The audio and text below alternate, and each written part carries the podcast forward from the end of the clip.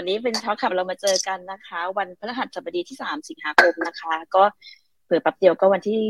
สามเดือนสิงหาคมแล้วนะคะ เวลาผ่านไปเร็วมากเลยค่ะ ก็เราก็พูดคุยกันนะคะ ประมาณสัปดาห์ละหนึ่งครั้งนะคะ ก่อนที่จะเข้ามาถึงเนื้อหาสาระนะคะคุณยาแนะนำครับ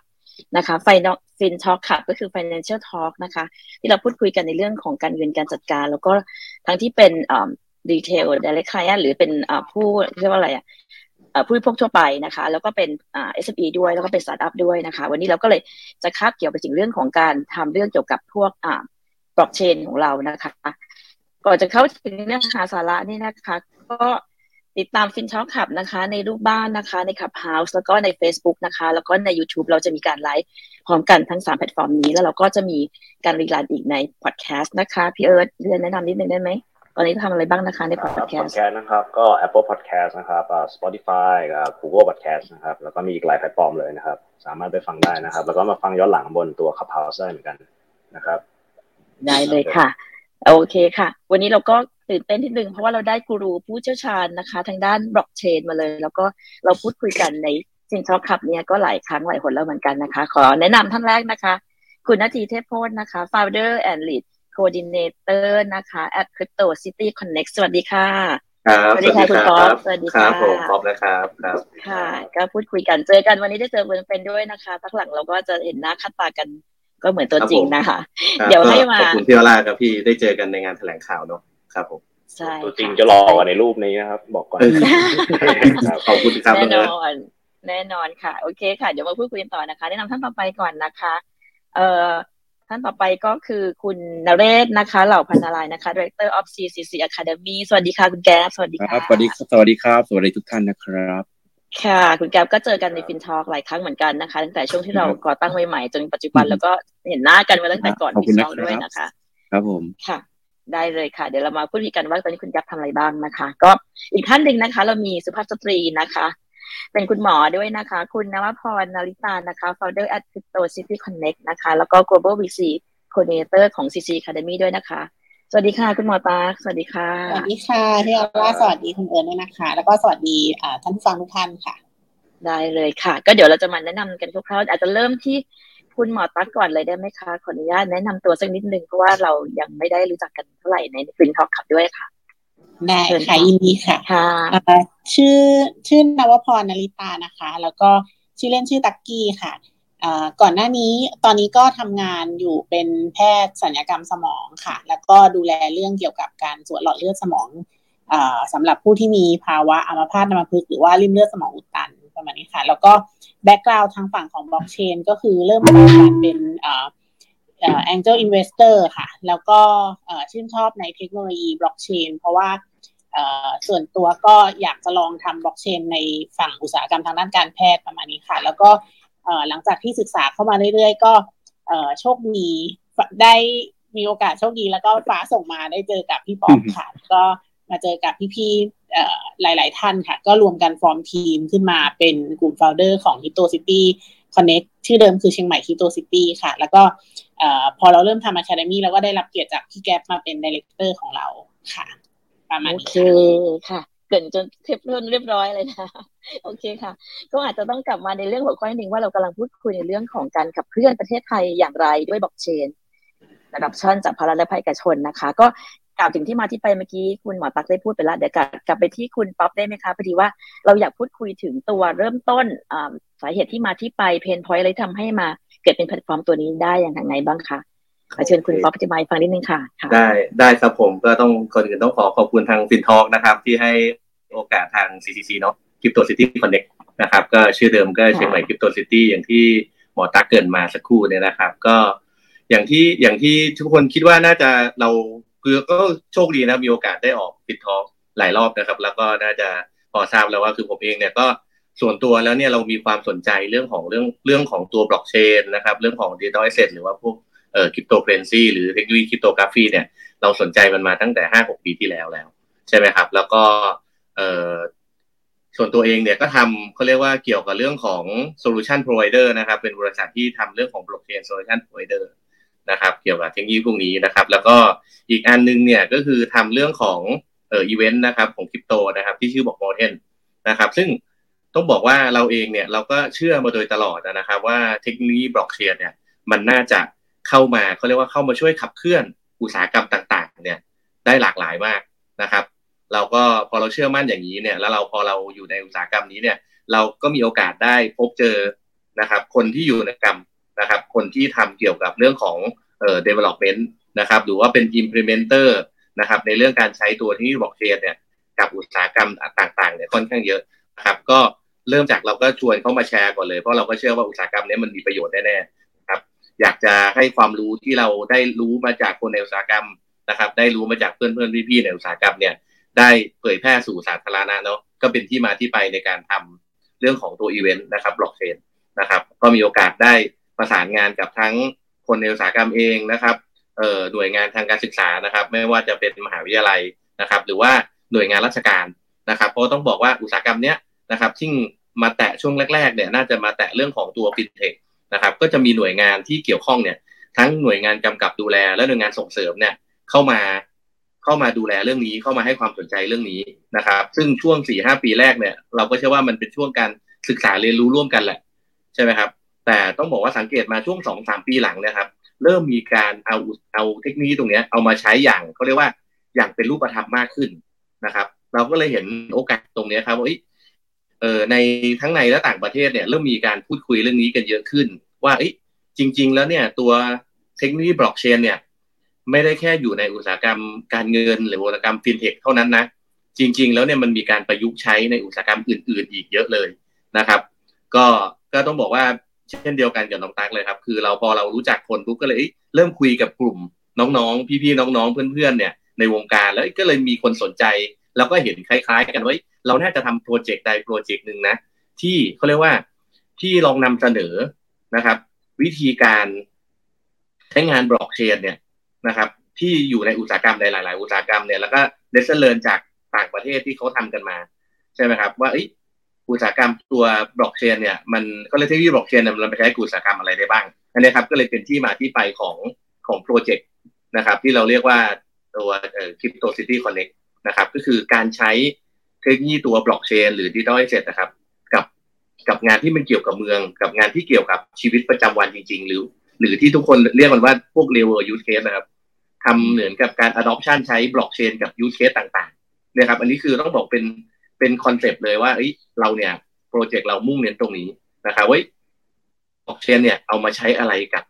real use case ได้บ้าง ประมาณนั้นครับอันนี้ก็เป็นต้องบอกว่า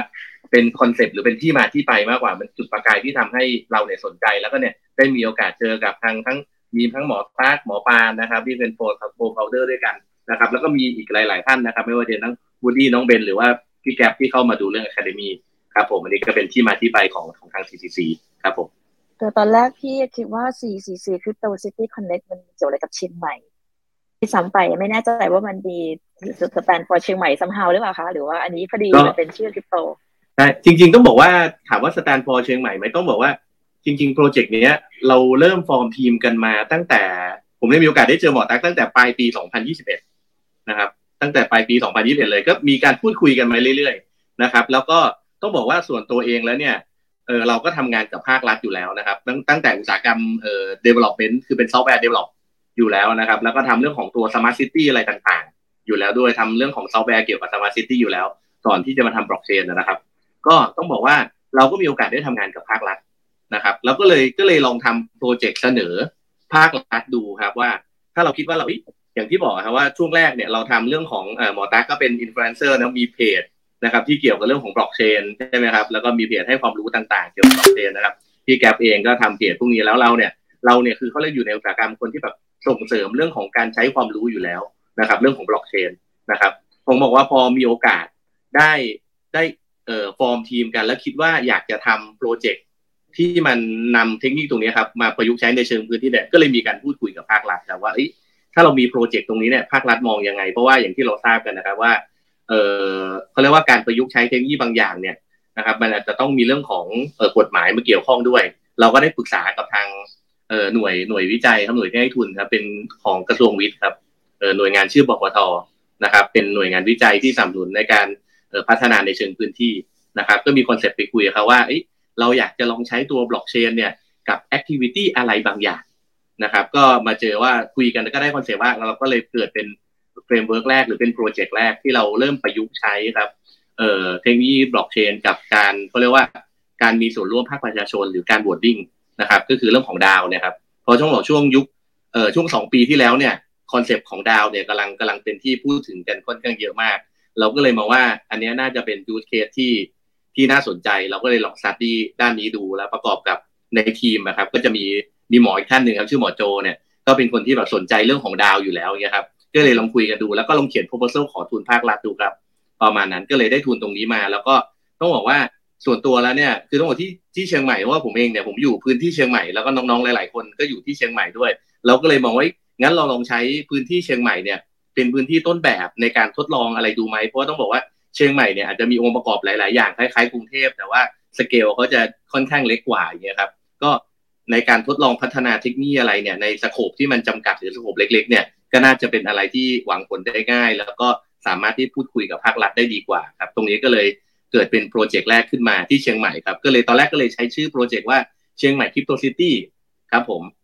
ประมาณนั้น พอช่วงหลังๆสองได้ยินคร่าวๆเหมือนกันมีเรื่องของ C มาจากเชียงใหม่อะไรตอนแรกใช่ครับใช่เราก็เลยมองว่าอยากจะทำเชียงใหม่ให้เป็น sandbox เล็ก ๆ ในการใช้เรื่องของตัวเทคโนโลยีบล็อกเชนเนี่ยเอ่อกับการมีส่วนร่วมของภาคประชาชนหรือ DAO เนี่ยก็เป็นก็เรียกเป็นโปรเจกต์ pilot project แรกครับ เกิดที่เชียงใหม่นะครับกลุ่มเราก็เลยลองใช้ชื่อต้นแบบชื่อแรกว่าเป็นเชียงใหม่ Crypto City ครับผมพอพอช่วงหลังเนี่ยเราเริ่มมี framework หลายๆ framework ขึ้นเนี่ยเดี๋ยวได้ขอหมอตั๊กอธิบายอีกทีหนึ่งว่า ว่ามี framework อะไรบ้าง แล้วก็เลยเหมือนกับขยายกรอบครับ กรอบงานไว้ไม่ได้อยู่แค่เชียงใหม่แล้วนะ มันเป็นเออเป็นเมืองหลาย ๆ เมืองแล้วเพราะเราเริ่มทำงานกับหลายเมือง แล้วก็เริ่ม use case กับกับหลาย ๆ หน่วยงานที่มีพื้นที่เนี่ยไม่ใช่แค่เชียงใหม่ละครอบคลุมทั่วประเทศแล้วนะครับ ซึ่งตรงนี้อย่างที่เรามีโปรเจกต์น้องถูกใจเนี่ยที่ครอบคลุม 5 จังหวัดทั่วประเทศใช่ไหมครับ ก็เลยเราก็เลยเขาเรียกขยายเขาเรียกรีแบรนด์นะครับพี่พี่พี่แก๊ปเองก็มาช่วย consult งั้นเรารีแบรนด์เป็นเอ่อ Crypto City Connect ดีกว่าไหมอะไรเงี้ยครับ ซึ่งอาจจะทำให้หลาย ๆ ท่านเนี่ยเออเข้าใจมากขึ้นว่ามันเป็นโปรเจกต์ไม่ได้ scope area แค่เชียงใหม่นะ จริง ๆ เราสนใจในการใช้ในการประยุกต์ใช้เทคโนโลยีเนี้ยตรงนี้ครับเทคโนโลยีบล็อกเชนเนี่ยกับเขาเรียกกับทั่ว ๆ ทุกเมืองเลย ประมาณนั้นไม่ได้ scope แค่เชียงใหม่ครับผมจริง ๆ เริ่มต้นตั้งแต่ปีไหนนะคะเออเริ่มต้นตั้งแต่หรือว่าใช่ครับตั้งแต่ปลายปีตั้งแต่ปลายปี 2021 เลยครับผม ก็เริ่มต้นถ้าดูในเออตามเออตาราง ไทม์ไลน์เนี่ยนะครับ ก็ไทม์ไลน์แผ่นแรกกันนะครับ ผม จะเป็นไทม์ไลน์ที่เป็นรูปอ่าใช่ครับ ก็เออเราเริ่มต้นฟอร์มทีมตั้งแต่ปลายปีนะครับปลายปี 2021 แล้วก็ตรงต้นปี 2022 นะครับ เราก็เริ่มเหมือนเปิดตัวเปิดตัวทางออนไลน์นะครับ ก็ต้องบอกว่าต้องขอขอบคุณพี่ๆสื่อมวลชน แล้วก็ทาง community ทุกคนนะครับ ที่คอย support แล้วก็คอยที่เขาจะกระจายข่าวให้เราตอนนั้นก็กลายเป็นเป็นข่าวบางส่วนเลยช่วงวันที่เอ่อ14 กุมภาเนาะนะครับ จะเป็นวันแรกที่เราเปิดตัวนะครับ เออ14 กุมภาปี 2022 นะครับจะเป็นวันแรกที่เราเปิดตัวโครงการนี้นะครับ ก็ตอนนั้นก็ยังอยู่ที่เชียงใหม่นะครับ ก็ชื่อเชียงใหม่ Crypto City นะครับ แล้วเราก็ทำ community ออนไลน์กันมาตลอดครับ ก็มี community ทั้งทั้งใน Discord เอง หรือว่าในในทางไลน์กลุ่มเองอย่างเงี้ยนะครับ ก็มีการทำงานที่ช่วยกันที่ช่วยกันทำงานนะครับผม แล้วก็ปี 2022 ทั้งปีเนี่ยก็จะเป็นปีที่เราเริ่ม study ครับ ถ้าดูตามไทม์ไลน์นี่เราก็เริ่มพูดคุยกับหน่วยงานภาครัฐ นะครับ อย่างที่เราทราบกันที่ตรงนี้ก็จะมีหน่วยงานที่เกี่ยวข้องค่อนข้างเยอะนะครับแล้วก็หน่วยงานสนับสนุนเนี่ยก็มีทั้ง NIA แล้วก็ depa แล้วก็บปทก็จะเป็นสามหน่วยงานหลักที่ที่เราเข้าไปพูดคุย แล้วก็ทั้งสามหน่วยงานก็สนับสนุนเรานะครับ ทั้ง in-kind และ in-cash เข้ามาเป็น funding หรือเป็น grant ในการทำ project หรือ framework ต่างนะครับ ผมจนช่วงกลางกลางปีนะครับ 2022 เนี่ยเราก็ได้มีโอกาสไป ไปที่ Zug นะครับ ทางหมอตักเนี่ยก็ได้รับเชิญไปงาน Point Zero Forumนะครับ ก็เข้าไปร่วม ก็มีโอกาสได้ได้ได้สัมภาษณ์ในงานนะในรูปจะเห็นหมอตักรูปด้านล่างนะครับกรอบด้านล่างจะกำลังสัมภาษณ์ในงาน Point Zero Forum อยู่ก็ต้องบอกเป็นงานที่เกี่ยวกับเรื่องของของบล็อกเชนแต่ว่าค่อนข้างที่จะเขาเรียกว่า จะเป็นงานลักษณะเหมือนเป็นงาน conference ที่เป็นค่อนข้างจะเป็นแบบค่อนข้างซีเรียสนิดนึงแล้วก็ประยุกต์เน้นเรื่องของการที่ พูดคุยกันเรื่องว่าเอ้เราจะใช้บล็อกเชนใน real world use case ได้ยังไงนะครับ สถานที่ก็เป็นที่ที่สวิตเซอร์แลนด์นะครับที่ซูริกนะครับ ในเวลาเดียวกันเราก็มีโอกาสได้ไปที่ที่ Zug นะครับ เพราะว่าอย่างที่ทราบกันว่า Zug ก็เป็นต้นแบบของ Crypto Valley นะครับ ที่มีเขาเรียกว่ามี project ใหญ่ๆนะครับ ไปไปเติบโตที่ Zug ค่อนข้างเยอะนะครับ เพราะ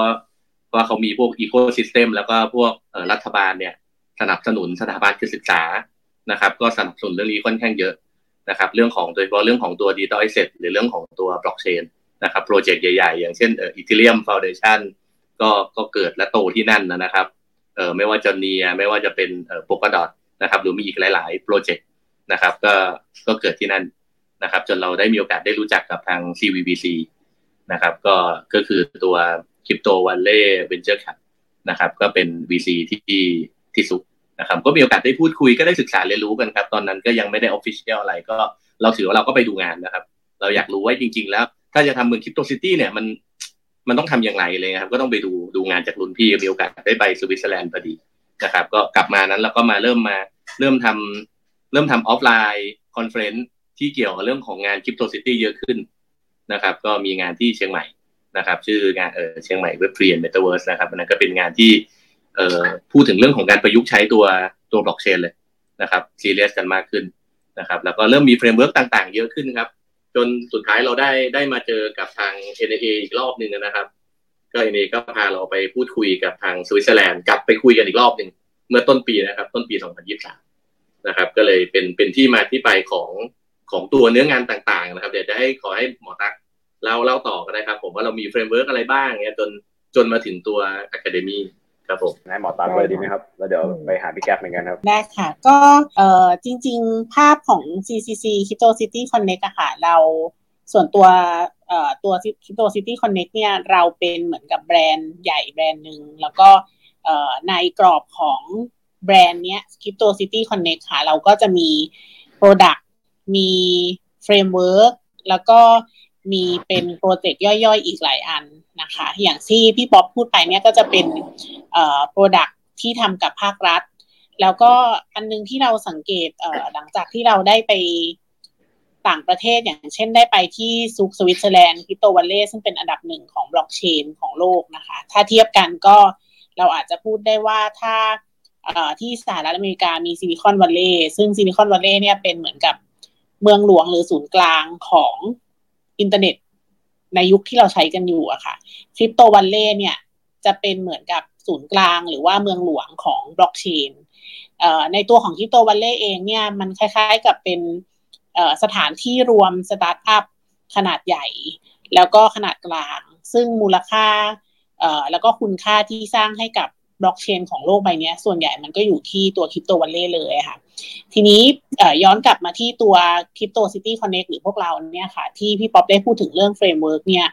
เรามองว่าสิ่งที่เขาทำได้แล้วมันทำให้เขาเติบโตอย่างรวดเร็วในช่วงระยะเวลาเพียงไม่กี่ปี ประมาณสักสามถึงสี่ปีเนี่ย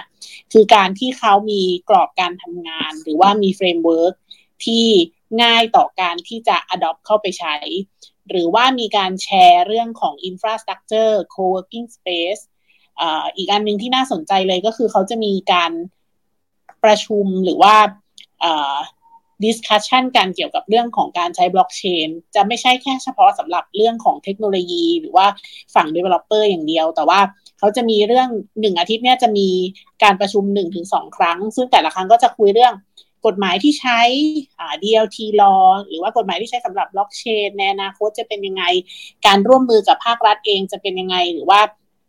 การ networking คุยกับกลุ่ม venture capital หรือว่า Angel Investor เนี่ยเป็นยังไงคะเราก็ได้ไปสัมผัสพูดคุยแล้วก็ไปเรียนรู้ใช้เวลาประมาณหนึ่งเหมือนกันค่ะก็ประมาณเเราไปประมาณสองรอบ แต่ว่าในแต่ละรอบเนี่ยเราก็จะมีการกลับมาแล้วก็พูดคุยกับเขาเพิ่มเติมนะคะ แล้วเราก็ทราบว่าสิ่งหนึ่งที่เราน่าจะทำได้ดีเลยในประเทศไทยก็คือการทำ framework ขึ้นมาคำว่า framework คืออะไร framework หมายถึง ถ้าจะพูดให้เข้าใจง่าย ๆ ก็หมายถึงเป็น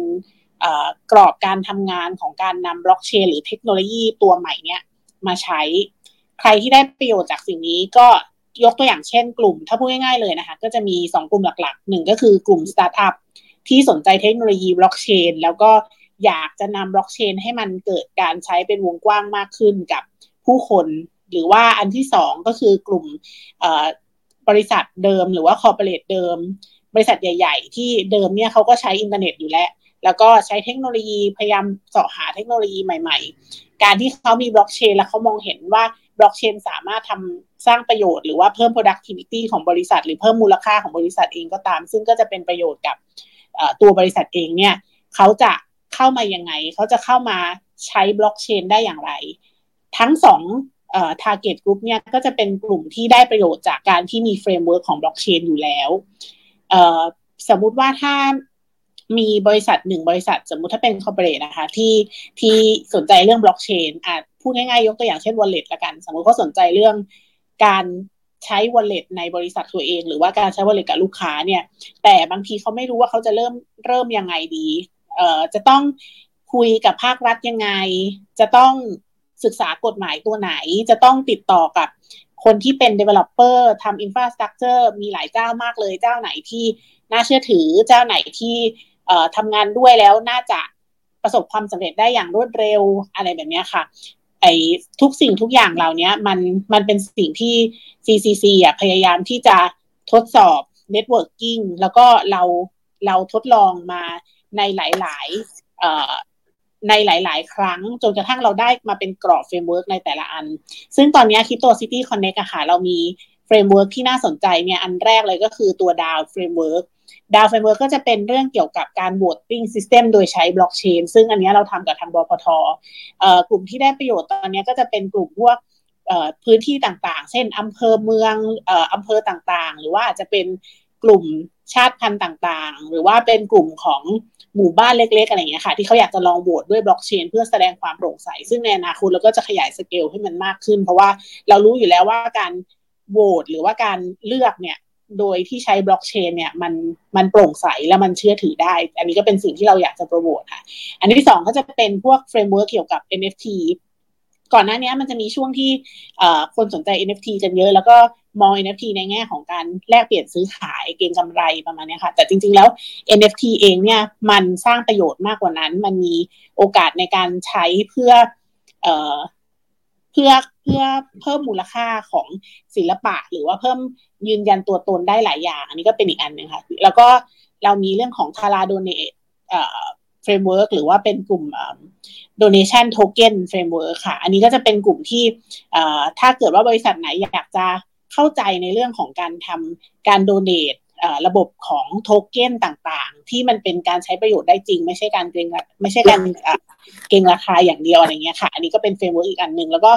สุดท้ายก็จะเป็นตัว Metaverse Framework ค่ะ ซึ่ง เราก็จะมี infrastructure ของ Metaverse ซึ่งอันนี้ก็ได้รับการสนับสนุนจากทาง Big Bang Theory ค่ะของของคุณบูดี้ก็คุณพงวุฒิอะคะอันนี้ก็จะเป็นตัว Metaverse ที่ทุกคนสามารถที่จะมาหา use case แล้วก็นำมาใช้ เพราะว่าการสร้าง Metaverse หนึ่ง Metaverse ใช้ราคาเป็นหลายล้านบาทมาก ซึ่งบางทีเราไม่แน่ใจว่าเราเหมาะสมไหมที่เราจะแบบลงทุนขนาดนั้นเพื่อที่จะทดลองใช้ อันนี้เราก็บอกว่าโอเค เรามีทั้งหมดเนี้ยคุณสามารถที่จะ เข้ามาพูดคุยแล้วก็เราเดี๋ยวเราหา use case ร่วมกันได้ค่ะ แล้วก็แต่สุดท้ายก็จะเป็นกลุ่มพวก wallet ซึ่ง wallet เราเองเนี่ยก็จะมี CDC wallet อยู่แล้ว Crypto City Connect ซึ่งเราก็ใช้ร่วมกับอตอนนี้ก็ได้รับเกียรติจากทางมีเซ็นทรัลนะคะ แล้วก็ได้รับเกียรติจากหลายๆทททนะคะ ในการเชื่อมต่อ wallet ของเราค่ะ ทั้ง 3 ทั้ง4 framework พวกนี้ค่ะเเราเปิดกว้างแล้วก็เรายินดีที่ ทุกท่านที่อยากจะมาลองใช้เรื่องของบล็อกเชนไม่ไม่จำเป็นจะต้องเป็น developer ค่ะ แค่แค่คิดว่าอยากจะลองมี product มีมีมีแนวคิดมีไอเดียเนี่ยค่ะ ก็สามารถเข้ามาร่วมคุยกันได้ครับฟังแล้วน่าสนใจนะคะ ก็แอบยาวนิดนึงแต่ว่าสิ่งที่เมื่อกี้แปลกใจก็คือว่าพอดีเมื่อพูดถึงว่าการจะ เอาด้านการแพทย์มาเกี่ยวข้องก็เออจริงๆ ตอนนี้เป็นเป็นทำของส่วนตัวนะคะไม่ได้ไม่ได้ทำของตัว Crypto City Connect แต่ก็มองภาพว่าในอนาคตอาจจะร่วมกันเออจริง ๆ ตอนนี้ปัญหาของประเด็นที่วงการแพทย์สามารถที่จะเพิ่มได้เนี่ยก็คือเรื่องของการจัดเก็บข้อมูลที่มีปริมาณมหาศาล เพราะเรากำลังเข้าสู่ aging society อะค่ะที่มีคนผู้สูงอายุเยอะมีโรค เรื้อรังเยอะ พวกนี้ก็จะมีกลุ่มข้อมูลที่เป็นก้อนใหญ่มาก ซึ่งอันนี้มันใช้เขาเรียกว่าใช้เงินเยอะในการที่จะต้องเอ่อ maintenance มันอะไรประมาณนี้ค่ะ ก็บล็อกเชนก็อาจจะเป็นหนึ่งใน option ทางเลือกได้ค่ะ แล้วก็อันที่สองก็ที่กำลัง พัพัฒนาตัว Product อยู่ก็จะเป็นกลุ่มพวก telemedicine แล้วก็เมตาเวิร์สที่ดูแลเกี่ยวกับเรื่อง healthcare น่าใจครับ เดี๋ยวจะต้องมาลองเจาะเพิ่มหน่อยครับแต่เดี๋ยวผมเกรงว่าเดี๋ยวพี่แก๊ปจะหลับนะครับ พี่แก๊ปครับอันนี้จะกลับมาหาพี่แก๊ปหน่อยครับ พี่แก๊ปครับผมว่าพี่แก๊ปเป็นฝั่งที่เอ่อทั้งสื่อนะทั้งสื่อการลงทุน แล้วเป็นทั้งฝั่งที่เอ่อมีการสร้างคอนเทนต์กับฝั่งเอ่อสตาร์ทอัพเว็บสามอะไรเงี้ยครับถามพี่แก๊ปเป็นไอเดียนะครับ ทุกคนที่เขาอยากจะเข้ามาวงการเนี้ยต้องต้องเรียนรู้ต้องเตรียมตัวยังไงบ้าง อาจจะเป็นคนที่อยากสร้างสตาร์ทอัพเกี่ยวกับเว็บสามเกี่ยวกับบล็อกเชนอะไรเงี้ยครับเขาต้องเตรียมตัวยังไงกับกระแสที่มาตรงนี้อะไรเงี้ยครับฝากฝากแก๊ปตรงนี้นะครับก็เท่าที่เท่าที่ได้สัมผัสมาแล้วกันนะ ก็จริงจริงอะเท้าความนิดนึงก็สำหรับตัวผมเนี่ย ตอนที่เข้ามาเริ่มในอุตสาหกรรมคริปโตเนี้ยแบบแบบจริงจังเนี่ยนะครับ ก็คือประมาณปีสองศูนย์หนึ่งเก้านะก็คือสองตอนนั้นก็คือมีการร่วมร่วมอ่า ร่วมทุนกับเพื่อนสิงคโปร์นะครับ ก็คือตอนเริ่มทำจริงจังเนี่ยไม่ได้ทำเมืองไทยนะ ก็ก็มีบริษัทอยู่สิงคโปร์เลยนะครับ ก็คือตอนนั้นทำสื่อนะครับทำสื่อที่เกี่ยวกับคริปโตนะครับ มีสื่อมีสามภาษา มีไทยเวียดนามอังกฤษนะครับ แล้วก็อีกขาหนึ่งเนี่ยก็คือเหมือนเหมือนเป็นอ่าเป็น consult เป็น advisor นะครับตอนนั้นยังยังเป็นเรื่อง ICO อยู่เลยนะนะครับ ประมาณ ประมาณปีอ่าหนึ่งหนึ่งแปดหนึ่งเก้าเนี่ย มันมันยังมีกลิ่นแบบ ICO เนี่ยจริงจังๆอยู่ อ่านะก็ตอนนั้นก็คุยคุยกับ partner ว่าอ่าเราจะพยายามลองชวนผู้ประกอบการเมืองไทยเนี่ยนะครับ ตอนนั้นคือเมืองไทยยังมีกฎหมายที่ไม่ค่อยชัดเกี่ยวกับ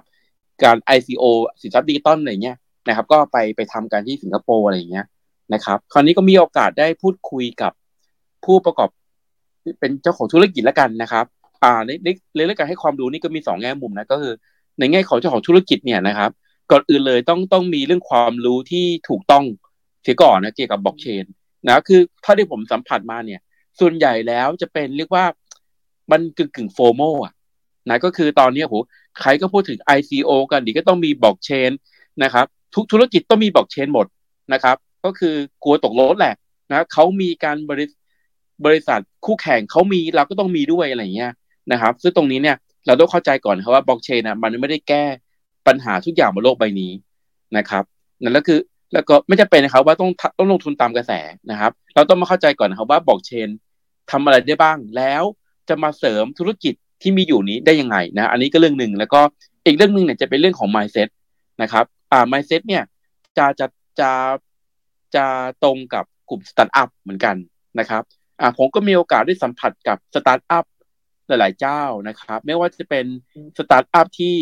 เรียกว่ามีธุรกิจดั้งเดิมอยู่แล้ว ที่ไม่ได้เกี่ยวกับบล็อกเชนเลยนะ แต่ว่าก็อยากจะเอาบล็อกเชนเนี่ยมาเป็นส่วนหนึ่ง แล้วก็มีการตั้ง entity ใหม่ขึ้นมาอะไรเงี้ยนะครับ แล้วก็เป็นสตาร์ทอัพที่อาจจะพัฒนามาจากการเป็นเป็น software house อะไรพวกนี้นะครับ ที่ช่วงที่กระแสของ d e f าไม่ว่าจะ GameFi หรืออะไรอะไรพวกนี้กำลังมาแรงเนี่ยนะครับ อ่าผมก็เข้าไปเป็นเป็น advisor ให้อะไรเงี้ยครับ นะทีนี้มันมันก็จะเจอปัญหานะครับว่าเราคนที่เป็นสตาร์ทอัพเหล่านี้เนี่ย เท่าที่ผมเจอเลยก็คือแบบอยากจะรวยเร็วอะอะเราพูดกันแบบง่าย ๆเลยนะครับ เพราะว่าตอนนั้นคือกระแสมันกระแรงแรงมากอะไรอย่างเงี้ยนะครับ อยากจะแบบอ่าไปเกาะกับเกาะกระแสไปเลยอะไรอย่างเงี้ยนะครับ แต่คราวนี้เนี่ย มันมันไม่ได้ยั่งยืนนะครับ ถ้าถ้าเกิดว่าอยากจะลงเข้ามาพัฒนาดีแอปหรือว่า อะไรที่ตำตัดที่เกี่ยวกับบล็อกเชนเนี่ยแล้วหวังรวยแค่สั้นๆ แล้วก็จบกันไปเลยอย่างเงี้ย อันนี้คือ ผมว่ามันเป็นไมเซ็ตที่ค่อนข้างจะทำให้อุตสาหกรรมนี่มันเติบโตไม่ได้นะครับ เพราะฉะนั้นคือก็อยากให้เข้าใจในสองแง่มุมนี้นะคือ ต้องมีความรู้จริง ๆ ในเชิงลึกเลยนะนะครับ คือไม่ใช่ไม่ใช่แค่ไปฟัง YouTube มาว่าอ๋อบล็อกเชนมันอย่างนู้อย่างนี้อะไรเงี้ยนะครับ ต้องมีความรู้แบบเชิงลึกจริง ๆ นะครับว่า use case จริง ๆ ของบล็อกเชนเนี่ย มันจะทำอะไรได้บ้างนะครับ แล้วก็ ต้องมี mindset ที่ถูกต้องนะครับ ในการที่จะอ่าปั้นโปรเจกต์ขึ้นมาสักสักอันหนึ่งอะไรเงี้ยนะครับครับก็โอเคครับในส่วนของ Academy เนี่ยนะครับก็พอดีพอดีว่าทางที่อยากที่เป็นมีความเรียกว่ามีมีประสบการณ์กันนะครับ ในการที่จะมารันตัว Academy นี้นะแล้วก็อาส่วนตัวผมเองนะก็อย่างอย่างตอนนี้เนี่ยในส่วนของ r i c o w e l l เนี่ยนะครับก็มีมีขาหนึ่งที่จะเป็นเรื่องของการจัดยี่นะครับ ก็มีทั้งอ่าเว็บทรีแล้วก็ AI แล้วก็จัดคอร์สกันไปเยอะ ในในช่วงปีที่ผ่านมาอะไรเงี้ยนะก็ก็มีประสบการณ์ในการจัดการอยู่อะไรเงี้ยนะครับ คราวนี้เนี่ยก็พูดคุยกับจริงๆผมกับอ่าทางทางพี่ป๊อปแล้วก็อ่าหมอตักแล้วทุกคนใน CDC เนี่ยนะครับก็ก็เจอกันบ่อยอยู่แล้วนะคือจริงๆต้องบอกว่าคนในในวงการบอกเชนไทยเนี่ยมันไม่ได้มีเยอะหรอกนะ ก็เดินเดินตามงานไปก็จะวนๆกันกันอยู่ทางนี้แหละนะครับอ่าคราวนี้ก็คุยไปคุยมาเนี่ยครับก็คือจริงๆแล้วทาง CDC ก็อยากจะมีตัว Academy นะครับที่จะมานี่แหละครับให้ความรู้กับ สามปาร์ตี้นะครับ ที่เกี่ยวข้องกับอุตสาหกรรมบล็อกเชนนะครับ ซึ่งในตัวของ CDC Academy เนี่ยครับ เราจะแบ่งกลุ่มเป้าหมายเนี่ย เป็นเป็นสามกลุ่มหลักๆนะครับอ่กลุ่มแรกเลยเนี่ย จะเป็นกลุ่มสตาร์ทอัพนะครับ ก็คือไม่ว่าจะเป็นสตาร์ทอัพเกิดใหม่สตาร์ทอัพที่มีมี project อยู่แล้วนะครับ หรือว่าสตาร์ทอัพที่ทำอย่างอื่นมาก่อน ก็คือไม่ได้อยู่ในบล็อกเชน แต่ว่ากำลังจะเอาบล็อกเชนเนี่ยอ่าเข้ามาเป็นส่วนหนึ่งของของธุรกิจใหม่เขาอะไรเงี้ย นะครับ ตรงนี้ก็จะให้ก็จะเป็นการให้ความรู้ที่ที่ผมบอกครับว่า ความรู้ในเชิงลึกจริงๆอะไรเงี้ยคือให้เขาได้เข้าใจว่าบล็อกเชนเนี่ยมันจะพัฒนาต่อยอดจากสิ่งที่เขาทำอยู่นี้ได้ยังไงนะครับ หรือสตาร์ทอัพเนี่ยจะพัฒนาเทคโนโลยีนะครับ เพื่อจะไป support กับภาคธุรกิจอื่น ๆนะครับ ที่เขาอยากจะเอาบล็อกเชนเนี่ยไปใช้ แต่เขาไม่อยากจะพัฒนาเอง ได้อย่างไรนะครับ อันนี้ก็จะเป็นเป็นกลุ่มแรกคือกลุ่มที่เป็นอ่าสตาร์ทอัพนะครับ คราวนี้เราก็ต้องมีการให้ความรู้กับ ผมใช้คำว่าเป็นเป็นคอร์ปอเรทแล้วกันนะครับ ก็คือเป็นหน่วยงานทั้งอ่าภาครัฐ แล้วก็เอกชนนะครับอ่าอย่างอย่างภาครัฐเนี่ยนะครับ เราก็อยากจะให้ความรู้กับหน่วยงานที่หน่วยงานที่อ่าอาจจะไม่ได้เกี่ยวกับเทคโนโลยีโดยตรงอะไรเงี้ยอย่างเช่นแบบอ่าเป็นอย่างเช่นเรื่องของการท่องเที่ยวอย่างเงี้ยนะคือเราก็มีโปรเจกต์เกี่ยวกับสุขใจ NFT อะไรเงี้ยที่เราเราก็จะเข้าไปแบบเหมือนกับว่า ไปช่วยเสริมให้ว่า NFT เนี่ย ไปส่งเสริมกับการท่องเที่ยวได้อย่างไรอะไรอย่างเงี้ยนะครับ เพราะเพราะนั่นคือในส่วนของของภาครัฐเนี่ยนะครับ แล้วก็อยากจะเข้าไป educate ในพวกเขาเหล่านี้นะครับ เพราะว่าหน่วยงานภาครัฐก็จะเป็นเหมือนเป็นเป็นเป็นผู้อยู่เบื้องหลังนะครับ ในหลาย ๆ อุตสาหกรรมด้วยนะครับ แล้วก็ในส่วนของ corporate หรือว่าเออภาคเอกชนเนี่ยนะครับเราก็อยากจะให้เขามีความรู้ความเข้าใจจริงนะครับว่าสิ่งที่อ่า ธุรกิจหลักของเขาเนี่ยครับจะสามารถที่จะเอาบล็อกเชนเนี่ยไปเสริมได้ยังไง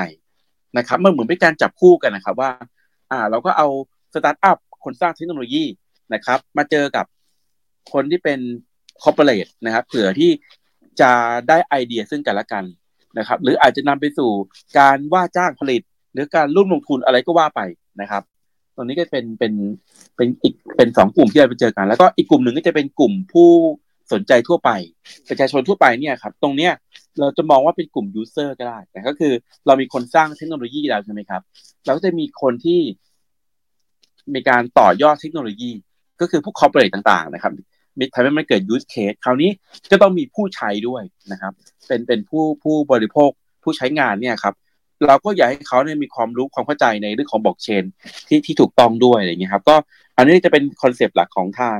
CDC Academy นะที่ เราอยากจะให้ความรู้กับสามกลุ่มนี้นะครับ โดยที่วิทยากรของเราเนี่ยครับก็จะเป็นคนที่อยู่ในอุตสาหกรรมบล็อกเชนมายาวนานนะครับ ในในในแขนงนั้นๆเลยอะไรเงี้ยนะครับ เช่น เราก็จะอาจจะมีเรื่องของประวัติศาสตร์การเงินนะครับอ่าประวัติศาสตร์ของอินเทอร์เน็ตนะฮะแล้วก็จะเชิญผู้เชี่ยวชาญเนี่ยมาบรรยายนะครับหัวข้ออาจจะมีเช่นเรื่องของ DeFi NFT Metaverse CBDC หรือ DAO เนี่ยนะแล้วก็จะเอา ผู้เชี่ยวชาญที่ที่อยู่ใน sector นั้นจริงๆเลยครับ มาให้ความรู้นะครับ อันนี้ก็จะเป็นเป็นเป็น part ของ Academy นะแล้วก็เดี๋ยวเรื่องนี้เราก็จะมีส่วนของ Pre Academy ด้วยนะก็ตรงนี้ก็จะเป็นบุคคลทั่วไปเขาที่สามารถจะเข้ามาฟังได้ทางออนไลน์นะครับ แต่ส่วนของ Academy เนี่ยนะจะเป็นหลักสูตรที่เรียกว่าจะเข้มข้นขึ้นอีกระดับหนึ่งนะครับ จะมีการอ่ามีการเวิร์กช็อปมีการแบบ คือเป็นการสอนแบบออฟไลน์อยู่ทำความรู้จักกันอะไรเงี้ย นะครับทั้งสามกลุ่มนะไม่ว่าจะเป็นผู้สนใจทั่วไปcorporate แล้วก็สตาร์ทอัพนะครับได้ได้มาเจอกันอะไรเงี้ยนะครับงั้นถามแบบถามเพิ่มเติมนะครับ จะถามว่าอย่างเช่นว่าเอ่อหนึ่งคือ ผมว่าสำคัญที่สุดนะครับ เข้าเรียนฟรีไหมระยะเวลานานแค่ไหน แล้วก็อาจจะแบบเรียนจบแล้วแล้วคิดว่ามีโอกาสสร้าง project crypto ของตัวเอง DeFi ของตัวเองพอไหวเลยไหมครับ หรืออาจจะเมตาเวิร์สอะไรเงี้ยครับ อ่าครับ ก็ฟรีก่อนไหมครับ อันแรกก่อนนะครับ อันนี้ในในส่วนในส่วนหรือว่าหรือว่าเสียตังค์หน่อยครับ ครับ อ่าในส่วนของ Pre Academy เนี่ยครับ คาดว่าจะเริ่มต้นตั้งแต่ปลายเดือนสิงหานี้นะครับ อ่าตัวหลักสูตรของ Pre Academy เนี่ยครับจะเป็นโปรแกรมฟรีนะครับ ก็คือเราจะให้ลงทะเบียนแล้วก็เดี๋ยวรอรับเป็นเป็นลิงก์เรียนออนไลน์ทางซูมอะไรเงี้ยนะครับ เข้าไปเรียนได้ เขาเข้ามาแบบมาฟังได้อะไรเงี้ยนะครับ แต่คราวนี้ในส่วนของ Academy นี้เนี่ยนะครับ ก็เบื้องต้นเนี่ยจะจะมีค่าใช้จ่ายนะครับ จะเท่าไหร่เดี๋ยวเราประกาศแล้วกันนะครับ เพราะว่าเราก็อยากจะคัดกรองผู้ที่อยากจะรู้จริง ๆนะครับ เพราะว่าวิทยากรที่เราเราเชิญมาเนี่ย คือแต่ละท่านเนี่ยนะครับ คือดูแลธุรกิจก็ค่อนข้างจะมูลค่ามหาศาลนะครับอ่ามีค่าตัวบรรยายก็ระดับหนึ่งอะไรเงี้ยนะครับแล้วคือเราก็อยากให้เขาได้เจอกับวิทยากรที่เป็นตัวจริงจริงๆอะไรเงี้ยนะส่วนของรายละเอียดเนี่ยนะครับ เดี๋ยวก็เดี๋ยวติดตามข่าวสารประกาศอีกทีหนึ่งนะครับ คราวนี้ คำถามคือแล้วจะปั้นธุรกิจหรือว่าปั้น project project อะไรขึ้นมาได้เลยได้ไหมอะไรเงี้ยนะครับ ก็เราจะเป็น step แบบนี้นะครับหลังจากที่สมมติว่ามาจากศูนย์เลยนะ มาจากอาจจะเป็น Pre Academy มาฟังก่อนแล้วแบบเฮ้ยเริ่มจะ in กับบล็อกเชนนะครับ ก็สมัครเข้ามาใน Academy นะครับ เรียกว่าผ่านการอบรมแบบแบบค่อนข้างจะเข้มนะนะครับสองสองเดือนเต็มๆอะไรเงี้ยนะครับ จนแบบอ๋อแล้วก็พอจบพอเรียนจบเนี่ยครับ เราจะมีการทำเวิร์กช็อปด้วยนะ ก็คือ ให้ให้เหมือนกับเป็นเป็นเป็นข้อสอบอะว่ากันเถอะครับ ให้คิดโปรเจกต์เกี่ยวกับบล็อกเชนขึ้นมาอะไรเงี้ยนะครับนะครับ คราวนี้ก็จะมีการอ่า present ให้กับกรรมการด้วยตรงเนี้ยเราจะเรียกว่าเป็นส่วนของ incubate นะครับ ก็คือก็จะเป็นการที่เอาแนวความคิดไอเดียเนี่ยนะครับ เรามาดูซิว่าเราจะต่อยอดไอเดียนั้นเนี่ยไปใช้จริงได้หรือเปล่า นะครับ เป็นช่วงของ incubate ก็จะเป็นช่วงปลายปีนะครับสองอาทิตย์นะครับ ที่จะเป็นการลงไปทำงานวิจัยกลุ่ม แล้วก็เอามา present กับกับกรรมการนะครับ ก็กรรมการก็จะช่วยดูเขาว่าอ่าสิ่งที่เราสิ่งที่จะทำเนี่ย มันเป็น use case จริงได้ไหมถูกกฎหมายหรือเปล่านะครับ จะมีรายได้จริงหรือเปล่าอะไรเงี้ยนะครับนะอันนี้จะเป็นช่วงของ incubate คราวนี้ก็จะมีอ่าบางโปรเจกต์หรือว่าบางสตาร์ทอัพเนี่ยที่ดูกรรมการดูแล้วเนี่ย มีศักยภาพนะที่จะต่อยอดไปได้นะครับ ไปใกล้กว่านั้นน่ะนะครับ ก็จะเป็นช่วงของ accelerate นะครับ ก็จะเริ่มในในปีหน้านะครับ เดือนเดือนมกรานะครับ ก็จะก็จะมีการส่งเสริมที่เข้มข้นมากขึ้นนะครับ เพื่อจะให้ตัวโปรเจกต์หรือว่าเทคโนโลยีนั้นนะครับนำไปใช้งานได้จริง ๆ หรือต่อยอดนะครับ ให้ไปได้ไกลกว่านั้นนะครับ ไม่ว่าจะไม่ว่าจะเป็นในส่วนของเงินทุนนะครับ ที่ภาครัฐก็จะเป็นการ ให้สนับสนุนไปอะไรเงี้ยนะครับเป็นเป็นขั้นแรกนะครับ หรืออาจจะเป็นการ support ในส่วนของ sandbox ก็ได้ก็คืออ่าในเรื่องของกฎหมายระบบกฎระเบียบอะไรเงี้ยครับก็ลองมาทดสอบดูก่อนอะไรเงี้ยนะครับ ก่อนจะไปเริ่มเริ่มต้นใช้งานจริงอะไรเงี้ยนะครับ คราวนี้ในส่วนของอ่าก็จะอาจก็อาจจะมีในส่วนของการร่วมลงทุนเกิดขึ้นก็ได้นะครับ ไม่ว่าจะเป็นหน่วยงานรัฐ VC เอกชนนะครับ VC จาก global ซึ่งตรงนี้เราเรามีเรามี เครือข่ายอยู่แล้วนะครับ ที่เขาก็จะมาเลือกดูนะครับว่าสตาร์ทอัพบล็อกเชนรายไหนเนี่ยที่มีศักยภาพที่จะเติบโตได้ เขาก็อาจจะนำเงินมาลงทุนก็ได้นะครับ อันนี้ก็จะเป็นเป็นขั้นตอนไปเลยนะครับฟังดูแบบว่า end to end มาก ๆ ตั้งแต่เริ่มต้น early stage เป็นซีดมาถึงทุกอย่างจนกระทั่งได้เป็นรับ raise fund ได้อะไรอย่างนี้ถูกไหมคะ อันนี้คือแผนแบบนี้เลยถูกไหมคะ ตั้งแต่เสร็จหนึ่งสองสามจน end to end process ใช่ไหมใช่แล้วครับอืมโอเคโอเค ทีนี้เดี๋ยวหายกันมาถามพี่ป๊อปสักนิดนึงได้ไหมคะพอดีพอฟังทั้งหมดแล้วมันก็ดูเหมือนว่าตอนนี้เรากำลังทำเป็น business model แล้ว ก็คืออันนี้ก็เป็น commercial แล้วล่ะ ถูกไหมคะ คือเราไม่ได้ทำเพื่อที่จะ educate อย่างเดียว แล้วก็ไม่ได้เป็นอะไรที่เมื่อกี้คำถามที่เราถามคือ เป็นอะคาเดมี่ที่มุ่งหวังให้มันไปต่อยอดได้ แล้วก็เป็นน่าจะเป็นหลักคือการที่จะเก็บตังค์มากกว่าตรงนั้นเนาะทีนี้ในแผนที่เป็นพิเศษโมเดลตรงนั้นเนี่ย ทางคุณป๊อปมี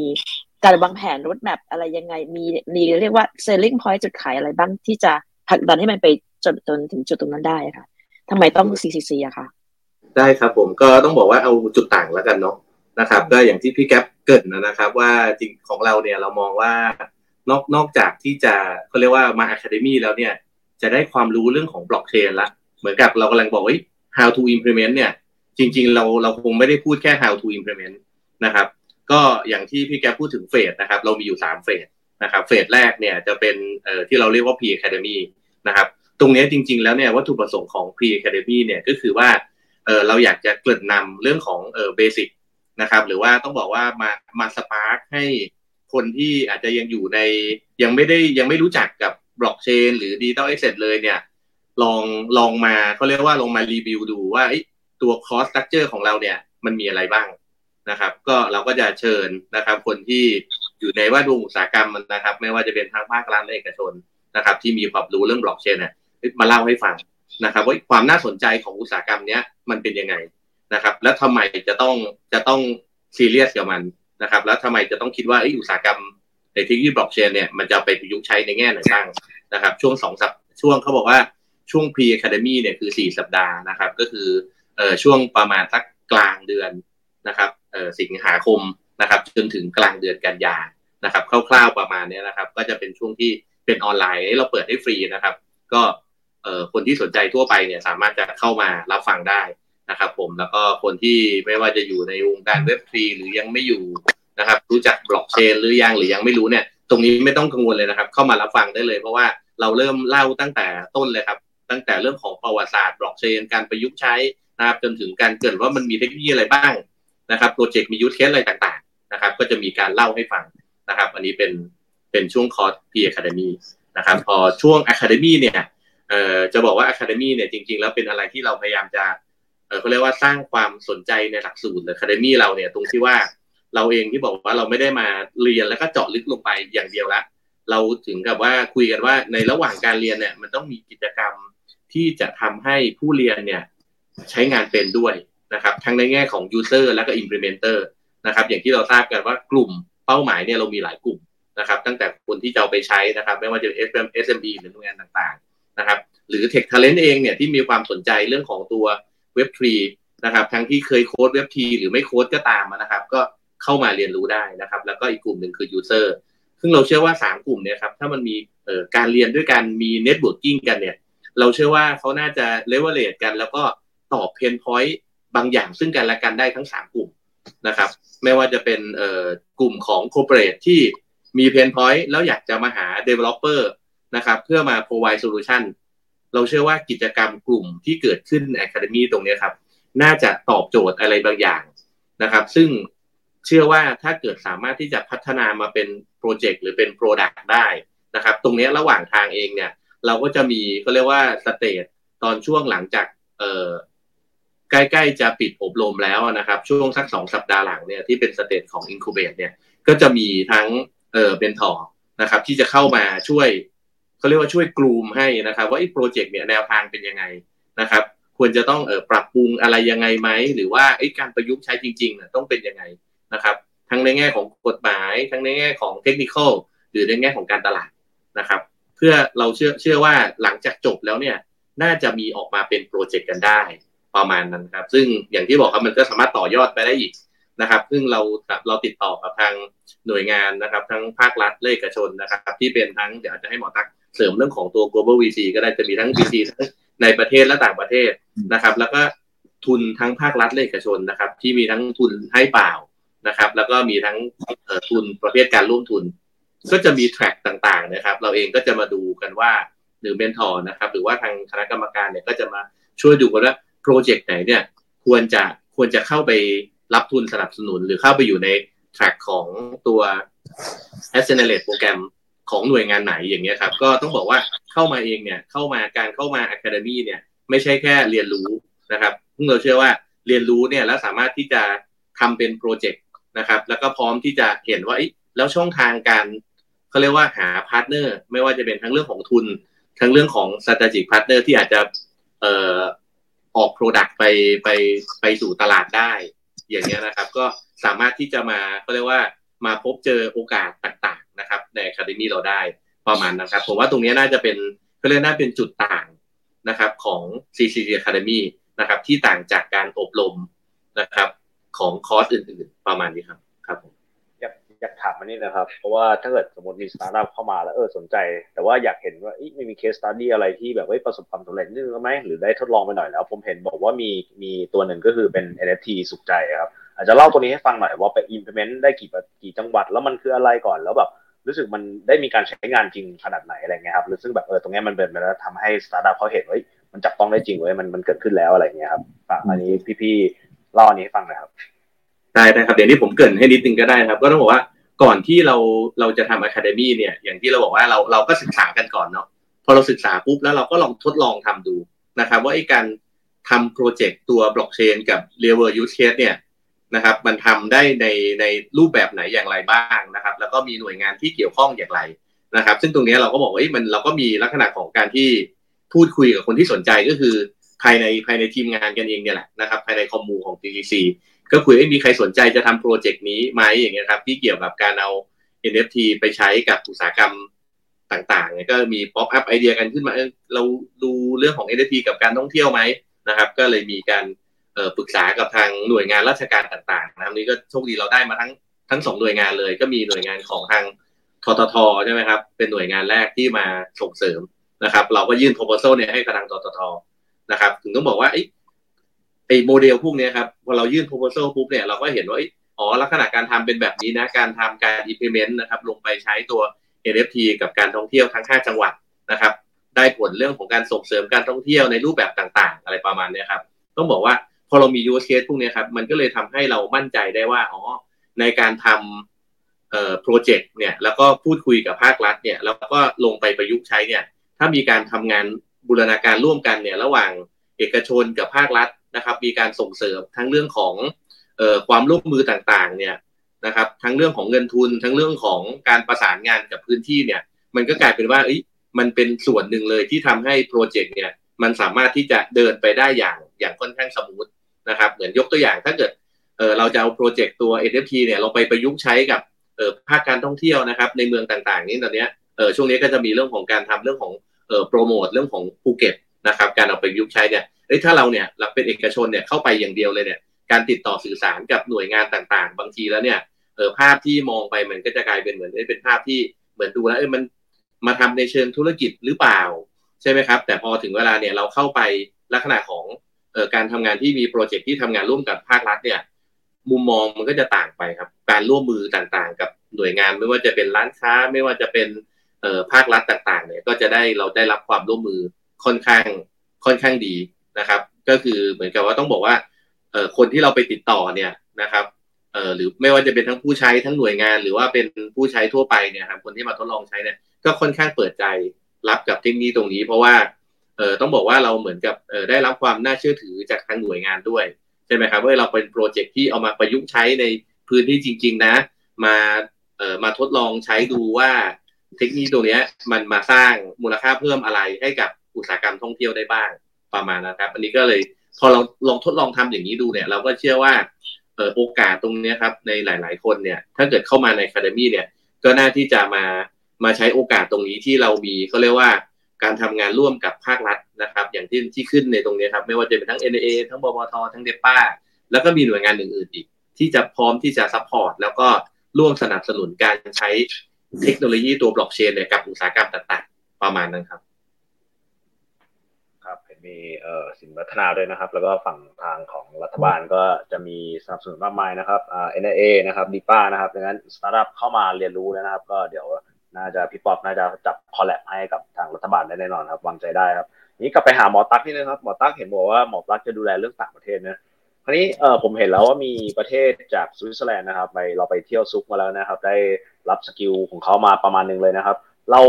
อยากจะได้ประเทศอื่นๆอีกไหมครับที่เราอยากจะจับ skill set ของประเทศอื่นมา หรือแบบเออหรือว่าเราเราเน้นสวิตเซอร์แลนด์เลย แล้วก็น่าจะได้เอา talent ของเขามามาโยงกับเราได้อะไรเงี้ยครับตรงนี้ฝากพี่คุณหมอตั๊กเล่าให้ฟังนี้เพิ่มหน่อยครับ มันมีอะไรทำอะไรอีกได้บ้างครับ ได้ค่ะเอ่อของทางคริปโตวัลเล่ที่สวิตเซอร์แลนด์ซุกอะค่ะ เป็นเราประกาศตัวเป็น strategic partnership กันนะคะ ก็คือเอ่อจะมีทั้งเรื่องของการลงทุนแล้วก็ เรื่องของการให้ความรู้แล้วก็เข้ามาช่วยในการวางไกด์ไลน์ของการทำ incubator กับ accelerator ในส่วนที่จะโตระดับ global scale นะคะ คือในส่วนที่เป็นการลงทุนของภาครัฐเองเนี่ยเราก็ได้รับเกียรติจากทาง NIA ซึ่งสำนักงานนวัตกรรมแห่งชาตินะคะ ซึ่งตัว NIA เองเนี่ยก็มีก้อนเงินสำหรับการลงทุนอยู่แล้ว ซึ่งเป็นของทางภาครัฐ แล้วก็ให้เรื่องของการ connect the dot กับทางภาครัฐอื่นๆนะคะ อันนี้ต้องขอบคุณทาง NIA เอ่ออย่างไรก็ตามทั้งทาง NIA แล้วก็ทาง VC ในประเทศไทยในในในประเทศเองเนี่ยก็จะมีหลายเจ้าหลายท่านนะคะ ที่เรากำลังพูดคุยอยู่ในเรื่องของการที่จะให้เงินลงทุนกับสตาร์ทอัพที่ผ่านการพิชแล้วก็เข้า เรียกได้ว่าผ่านเกณฑ์ที่จะได้รับเงินลงทุนนะคะ ทีนี้ปกติเนี่ยทางของคริปโตวัลเล่ที่ซุกอะค่ะเขาจะมี accelerator อยู่แล้ว ซึ่งเขาจะทำเป็นแบชก็คือทำเป็นรอบค่ะ ในปีหนึ่งก็จะมีประมาณ3่รอบ ในทุกรอบเนี่ยก็จะมีสตาร์ทอัพที่ไป pitch เนี่ยประมาณ 5-8 สตาร์ทอัพ ค่ะ แล้วก็ถ้าเป็นตัว Crypto Valley เอง อันนี้เป็นเป็นข้อมูลที่ที่เราร่วมคุยกันมันสักพักหนึ่งนะคะ ทาง Crypto Valley เองเอ่อ CVVC Venture Capital เนี่ย ปกติถ้าเกิดว่าผ่านตัวการ pitch ของเขาแล้วก็ได้เงินลงทุนเนี่ยปกติมูลค่าของตัวสตาร์ทอัพจะอยู่ที่การันตีประมาณที่ 2 ล้าน USD แต่ว่าอันนี้ก็คือเป็นเกณฑ์ของ สตาร์ทอัพที่อยู่ที่ประเทศสวิตเซอร์แลนด์หรือสตาร์ทอัพจากทางฝั่งอเมริกาที่เข้ามาอยู่ใน Accelerator ของทาง CV VC เองนะคะ แต่ในกรณีของเราที่เราเป็น Crypto City Connect เนี่ยแน่นอนว่าคนที่เป็น core หลักหรือคนที่เป็นคนที่ดูแลแล้วก็การลงทุนเนี่ยก็จะเป็นทางตัวของ CCC และก็ทาง NIA หรือสำนักงงานนวัตกรรมแห่งชาติเป็นหลัก ส่วนทาง VCCV ก็จะเป็นส่วนที่เข้ามาช่วยเสริม แล้วก็เป็นส่วนที่จะพา สตาร์ทอัพที่ผ่านเข้ารอบเนี่ยค่ะ ไปเรียกได้ว่าไป global scale แล้วก็ connect กับผู้ใช้งานหรือว่านักลงทุนในระดับ global ค่ะ ส่วนของประเทศอื่นที่คุณเอิร์ธถามตอนนี้ที่เราคุยกันอยู่ก็จะมีประเทศที่กำลัง active ทาง blockchain ค่ะ ก็จะมีดูไบมีสิงคโปร์แล้วก็ มีฮ่องกงที่ทำ task force ทางด้านเว็บสามแล้วก็ประเทศไทยนะคะ แต่ถ้าพูดในแง่ของนักลงทุนตอนนี้เท่าที่เรามองดูเนี่ยก็จะมีทางหลักๆกก็จะมีสิงคโปร์ที่เป็นอ่า connection แล้วก็ทีมที่ทำงานกับพี่แก๊ปอยู่แล้วอะไรเงี้ยค่ะ แล้วก็อีกทางหนึ่งที่เรากำลังมองก็จะเป็นขาของประเทศที่อเมริกา แต่ว่าทางอเมริกาก็คงยังไม่ได้คอมมิตอะไร แต่ว่าแค่ แค่เรากำลังพูดคุย แล้วก็แล้วก็ลองดูว่าเราสามารถร่วมกันที่จะไปฝั่งนั้นได้ไหมประมาณนี้ค่ะโอเคค่ะ ก็ชัดเจนนะคะทีนี้เนี่ยกลับมาที่หนึ่งว่าตอนนี้เมื่อกี้แผนทั้งหมดที่เมื่อกี้คุยรถแมพที่วางไว้เมื่อกี้ที่คุณแก๊บบอกว่าจะเริ่ม pre academy เนาะเรียกว่าอย่างใช่ไหมเดือน ประมาณปลายเดือนออกัสนี้ถูกไหมคะใช่ครับอันนี้ อันนี้มีมีโปรโมทไปแล้วหรือยังคะว่าในอ่าอเจนดาจะมีใครมาเป็นสปิเกอร์บ้างจะพูดคุยเรื่องอะไรบ้าง แล้วก็จะเปิดลงทะเบียนอะไรไปถึงไหนแล้วไหมคะนะครับ ก็เปิดลงทะเบียนก็จะอีกน่าจะอีกไม่กี่วันเนี่ยครับก็จะเปิดให้ลงทะเบียนแล้วนะครับ ส่วนทางอ่าทางวิทยากรเนี่ยครับนะก็อ่าเดี๋ยวรอดูแล้วกันนะครับว่าเป็นท่านใดบ้างแต่ว่าก็บอกได้เลยครับว่า เป็นผู้เชี่ยวชาญในหัวข้อนั้นๆจริง ๆนะครับ อืม บอกได้เลยว่าตัวตัวจริงแน่นอนนะแล้วก็วิทยากรเกือบทั้งหมดเนี่ยที่อยู่ในส่วนของ pre academy นะครับก็จะไปสอนใน academy ต่อด้วย ก็คือพูดง่ายๆว่า pre academy เนี่ยเป็นแค่หนังตัวอย่างนะครับ แต่การสอนเชิงลึกจริงๆเนี่ยนะครับ ก็เดี๋ยวไปเจอกันที่ academy นะครับ ว่าเดี๋ยวเรียนจบนะครับ ปีหน้านะครับสร้างแอปได้เลยนะครับ มีแอปเป็นของตัวเองครับเพราะเราก็เจอลูกทีมเจอเพื่อนทีมงานที่มีความมุ่งมั่นนะครับ อยากจะจับบล็อกเชนอยากจะจับเว็บสามมาใช่ไหมครับยังไงก็ฝากคนที่สนใจจริงๆนะครับโอ้โหลงมาทะเบียนมาเลยนะครับ เรามาสร้างแอปเอ่อยูนิคอร์นใหม่กันด้วยกันนะครับ เริ่มจาก CC Academy ใช่ไหมครับน่าสนใจมากเลยครับ แล้วอย่างนี้แล้วอย่างนี้ผมถามเพิ่มอีกนิดนึงครับในเรื่องของฝั่งฝั่งรัฐบาลนะเขาเขาอยากจะสนับสนุนอะไรให้เราบ้างครับ อย่างเช่นแบบอะไรที่แบบดูแล้วมันเข้าเข้าตากรรมการเข้าตารัฐบาลแล้วเขาเห็นบอกพี่ป๊อบบอกมีทุนให้เปล่า ตรงตรงนี้ฝากขยายเพิ่มนะครับว่าเขาจะช่วยอะไรเราอยู่ได้บ้างในเรื่องของบล็อกเชนในเรื่องของเว็บทรีที่เราจะมาในกระแสเนี่ยครับครับก็อาจจะแบ่งเป็นสองส่วนนะครับของของการสนับสนุนของภาครัฐนะครับ ทั้งทั้งเอ่อสามสี่หน่วยงานนะครับ ผมก็ถ้าพูดถึงหน่วยงาน สนับสนุนนะครับ อย่างเช่นเออ depa NIA หรือบพทเนี่ยนะครับ ทั้งสามหน่วยงานเนี่ยก็เออสนับสนุนทั้งทั้งสองทั้งสองส่วนแล้วนะครับ ส่วนแรกเลยเนี่ยก็จะเป็นส่วนเรื่องของตัวตัว scholarship program นะครับ ก็ต้องบอกอย่างที่อย่างที่เราแจ้งนะครับว่าทาง CCC Academy เนี่ยนะครับ ในส่วนของออฟไลน์ Academy นะครับผมตรงนี้มีค่าใช้จ่ายนะครับ ซึ่งต้องบอกว่าบางส่วนเองเนี่ยก็จะมีทางภาครัฐ นะครับ ไม่ว่าจะเป็นเออเดป้าหรือทาง NAA นะครับ หรือว่าพอทเองก็ตามเนี่ยก็จะมีเออสกอร์ชิพโปรแกรมมาให้ด้วยนะครับ ผมซึ่งตรงนี้ต้องบอกว่าอาจจะแอบแอบบอกนิดนึงก็ได้นะครับ ว่ามันอาจจะมีเรื่องของการเขาเรียกว่าเข้าร่วม P Academy นะครับ น่าจะมีส่วนของของเขาเรียกว่าอะไรนะ มีเอ่อ contribution score เนาะนะครับ ว่าเออการเข้าเข้า P Academy บ่อย ๆ เนี่ย อาจจะมีเรื่องของ scholarship มา มาเกี่ยวข้องด้วยนะครับ ในส่วนของ Academy นะครับผมประมาณนั้นก็ตรงนี้ครับก็ภาครัฐเนี่ยก็จะอาจจะมีส่วนมีส่วนช่วยนะครับ เรื่องของส่วนลดนะครับ ค่าเรียนนะครับ หรือแม้กระทั่งเป็นเป็นทุนให้เปล่านะครับ ในการเรียนอะคาเดมี่เลยนะครับ ผมตรงนี้ก็ก็มีส่วนหนึ่งบางส่วนก็จะมีตรงนี้ด้วยนะครับ ที่เข้ามาสนับสนุนในเบื้องต้นนะครับ แล้วก็อีกส่วนหนึ่งเนี่ยก็จะเป็นเรื่องของเอ่อเรื่องขององค์ความรู้ครับ แล้วก็เรื่องของเอ่อ regulation นะครับทั้งหน่วยงานภาครัฐที่อยู่ในหน่วยงานกำกับนะครับตัวนี้ก็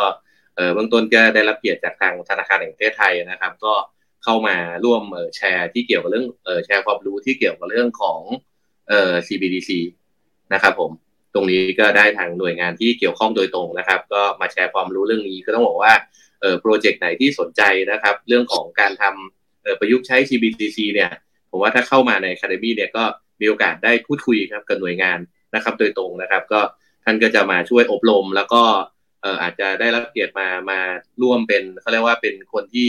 ช่วยดูโปรเจกต์ให้ด้วย อาจจะมาแนะนำอาจจะมาไกด์หรือมาเป็นเป็นทอให้นะครับ ผมบอกว่าตรงนี้ก็เป็นส่วนหนึ่งที่หน่วยงานเนี่ยก็มาช่วย support เรานะครับ จนไปถึงเฟส accelerator ครับ ที่อย่างที่เกริ่นไปแล้วสักครู่นะครับว่ามันมีเอ่อ track ของทั้ง grant นะครับ คือทุนให้เปล่านะครับ แล้วก็เอ่อทุนในเรื่องของการร่วมทุน นะครับ ไม่ว่าจะเป็นทั้งภาครัฐและเอกชนนะครับ ก็ภาครัฐเราก็มีมีมี track เยอะมากนะครับ ไม่ว่าจะเป็นเรื่องของทางNIA เองนะครับ มีเรื่องทั้งเรื่องของ depa เอง แล้วก็มีเรื่องของเออ TED Fund ด้วยนะครับ มีทุนหลายทุนมากนะครับบพทเองเนี่ยก็มีทุนที่เขาเรียกว่ามุ่งเน้นเรื่องของการใช้เทคโนโลยีโดยเฉพาะบล็อกเชนเนี่ยในอุตสาหกรรมต่างๆนะครับ ก็จะมีอุตสาหกรรมมุ่งเป้าที่ที่เคยมีการพูดคุยกันโดยคร่าวแล้วนะครับ อยู่ประมาณสัก สามสี่อุตสาหกรรมนะครับ ผมก็ตั้งแต่เรื่องของอุตสาหกรรมฟินเทคเนี่ยแน่นอนอยู่แล้วนะครับ ก็อุตสาหกรรมต่อไปเนี่ยก็จะเป็นเรื่องของอุตสาหกรรมท่องเที่ยวนะครับ อุตสาหกรรมทางการแพทย์นะครับ ผมประมาณนั้น แล้วก็รวมถึงทางด้านการศึกษาต่างๆ ประมาณนั้นครับ ผมก็จะมีอุตสาหกรรมที่ทางภาครัฐเองเนี่ยมองว่าน่าจะเอาเรื่องของเทคโนโลยีตัวบล็อกเชนนะครับ หรือ digital asset เนี่ยเข้าไปใช้ในการส่งเสริมอุตสาหกรรมพวกนี้นะครับ ตรงนี้ก็จะเป็นแนวทางที่ทางภาครัฐเองเนี่ยเดี๋ยว ในส่วนของ Academy เองเนี่ยก็จะมีเซสชันที่มาพูดถึงเรื่องพวกนี้ด้วยครับว่าการ implement เนี่ยมันจะมีอุตสาหกรรมมุ่งเป้าอะไรยังไงได้บ้างนะครับ เพื่อจะเป็นไกด์ไลน์ว่าถ้าเกิดจะขอทุนเนี่ยนะครับ ปีนี้จะมีทุนเออให้กี่ทุนนะครับ แล้วก็แต่ละทุนเนี่ยมุ่งเน้นไปที่อุตสาหกรรมประเภทไหนประมาณนั้นครับ ตรงนี้ก็ถ้าได้มาเข้าร่วม Academy เนี่ยผมเชื่อว่าตรงนี้ก็จะเป็นส่วนหนึ่งของเออข้อมูลที่เราจะมาแชร์ลิงกันเลยครับครับ ประมาณนี้ครับ ค่ะสนุกสนุกแน่นอนครับขอแอดถามนิดนึงนิดนึงอ่าแป๊บนึงเอิร์ธพี่อยากรู้ว่า อ่า แล้วคนที่จะเข้ามาเรียนใน Pre Academy เนี่ยมี qualification อะไรไหมคะ ว่าจะต้องเปิดบริษัทมาอยู่แล้วมีไอเดียมีมีอะไรที่เป็นอ่า requirement ไหมคะถึงจะได้มาเข้าเรียนขอพี่แก๊ปขอพี่แก๊ปตอบได้เลยครับผม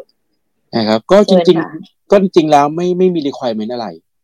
นะครับผมก็สามารถจะเข้าร่วมได้เลยนะครับ อ่าไม่จำเป็นต้องมีบริษัทก็ได้พอเข้ามาแล้วเนี่ยเห็นแบบเฮ้ยอยากเปิดโปรเจกต์ก็มาเปิดเอาในในคลาสเอาเลยก็ได้นะครับ ผมขอขอให้ขอให้มีความตั้งใจนะครับ ที่อยากจะเรียนรู้เรื่องของบล็อกเชนจริง ๆนะครับ เพราะว่าต้องบอกว่าคอร์สเราเนี่ยนะครับ มันไม่ใช่การมาเรียนแล้วกินข้าวกลับบ้านนะครับ คือเราจะมีเวิร์กช็อปจริง ๆ ให้ทำเลยนะครับ เช่น ให้ลองทำ NFT นะครับทำโทเค็นของตัวเองอ่าอะไรลองทำเมตาเวิร์ดอะไรพวกนี้ครับคือคือได้ ได้ทำจริง ๆ แน่นอนนะครับรวมถึงว่าเราจะได้อ่าใกล้ชิดกับคนในอุตสาหกรรมอื่นด้วยนะครับ ที่เราอาจจะไม่ไม่เคยคุ้นเคยมาก่อน อย่างเช่น เราอาจจะเป็นสตาร์ทอัพนะครับ ก็ก็ทำงานไปไม่รู้จักใครนะครับ แต่ว่าในในกลุ่มคลาสเรียนเนี่ยครับเราจะมีทั้งภาครัฐอ่ามีภาคเอกชนนะครับ มีผู้สนใจทั่วไปอย่างนี้ครับเราก็จะให้มาเจอกัน แล้วก็มาอาจจะพูดคุยกันถูกคอ แล้วก็อาจจะนำไปสู่การร่วมร่วมธุรกิจกันจริง ๆ อ่าก็เป็นไปได้นะครับ ครับแต่ตัวตัวคอสตัวจริงเลยครับ อันนี้ก็คือเห็นบอกว่ามีสามสามกลุ่มได้ครับคือสตาร์ทอัพแล้วก็เอ่อกลุ่มผู้ที่สนใจทั่วไปใช่ไหมครับแล้วก็กลุ่มที่เป็นเอ่อ tech talent อย่างนี้ถ้าเกิดว่านอกนอกจากสามกลุ่มนี้ครับก็ยังเปิดรับอยู่ไหมครับคือเรามีการคัดเบื้องต้นใช่ไหมครับหรือว่าหลักใช่คือจริงหลัก ๆ หลัก ๆ ก็จะผมก็อยู่อยู่ในสามกลุ่มนี่แหละเมื่อกี้เอาเมื่อกี้มันจะมีนี่ด้วยนะ มีผู้คอร์ปอเรทแล้วก็หน่วยงานภาครัฐอ่านะครับ ก็ก็ตรงนี้ตรงนี้ก็คือเปิดเปิดรับหมดนั่นแหละครับ อ่าขอให้มีความตั้งใจอยากจะเรียนรู้เรื่องบล็อกเชนในในเชิงลึกจริง ๆ นะครับ คือเรียกว่าอยากอยากต่อยอดมันจริง ๆ อะไรเงี้ยนะครับ ก็สามารถที่จะเข้าเข้ามาได้เลยครับนะครับคือต้องมีพาชั่นหน่อยเลยนะครับ อ่าใช่ต้องเริ่มจากใจรักใช่เพราะว่าเรียนอย่าลืมอย่าลืมนะครับ ว่าเรียนสองเดือนนะครับ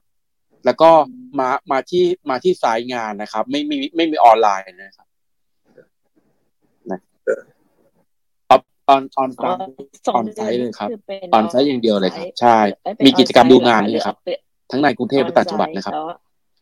แอบแอบยามคือต้องต้องขออนุญาตเสริมนิดนึงครับ ซึ่งซึ่งตรงนี้ครับเราเราเลยอยากให้มี pre academy ก่อนนะครับ ในช่วงเดือนหน้านะครับ เพื่อที่ว่ามันเป็นออนไลน์เนาะครับ คนก็จะเข้ามาเขาเลยว่าเข้ามาเรียนรู้ให้รู้ก่อนว่าแล้วอีกสองเดือนข้างหน้าเนี่ย ที่จะเป็นออฟไลน์อะคาเดมี่เนี่ยที่บอกว่าหลักสูตรเข้มข้นเนี่ย จะมีอะไรยังไงบ้างนะครับ เข้ามารู้จักมันก่อนว่า เอ้ยเราสนใจมันไหมใช่ไหมครับอุตสาหกรรมประเภทนี้ หรือว่าคิดว่ามีประโยชน์กับเอ่อเทคโนโลยีนี้มีประโยชน์กับอุตสาหกรรมที่เราอยู่ไหมใช่ไหมมีประโยชน์กับหน่วยงานเราไหมถ้าเราคิดว่ามีประโยชน์และเห็นแนวทางว่าน่าจะศึกษาเรียนรู้อะไรได้บ้างเนี่ย ก็ค่อยกระโดดเข้ามาเรียน offline academy ด้วยกันนะครับ อีกสองเดือนนะครับ ซึ่งบอกว่าเราไม่ใช่เป็นการเรียนอย่างเดียวละมันเป็นการเรียนพร้อมมีเวิร์กช็อปนะครับ แล้วก็ทำโปรเจกต์ด้วยมีโปรเจกต์งานกลุ่มด้วย นะครับ ซึ่งบอกว่าถ้าใครไม่มีไอเดียเลยเนี่ย ก็จะมีโปรเจกต์งานกลุ่มนะครับ ให้แยกตามอุตสาหกรรมต่างๆ ที่ภาครัฐมีการส่งเสริมอยู่แล้วนะครับ หรือว่าใครมีโปรเจกต์มาอยู่แล้วเนี่ย ก็สามารถทำเออเขาเรียกว่าเป็นโปรเจกต์งานเดี่ยวได้เหมือนกันนะครับ ซึ่งอย่างที่บอกว่าโปรเจกต์งานเดี่ยวปุ๊บเนี่ยเผลอๆเราเชื่อว่าเราได้ได้เจอคนเนี่ยที่เรามองว่า offline academy เนี่ยเราเราวางไว้ประมาณสักร้อยคนบวกลบเนี่ยก็เชื่อว่าอาจจะบางทีอาจจะมีโอกาสได้มาเจอพาร์ทเนอร์นะครับ ได้มาเจอเพื่อน นะครับ หรือได้มาเจอเออหุ้นส่วนใหม่ ๆ ก็ได้นะครับ ที่จะเข้ามาเสริมตัวโปรเจกต์ที่เราคิดว่าเราฝันว่าอยากจะต่อยอดให้มันเป็นความจริงได้เนี่ย เราก็เชื่อว่าอาจจะมาเจอคนที่เรียนก็ได้ หรือแม้กระทั่งที่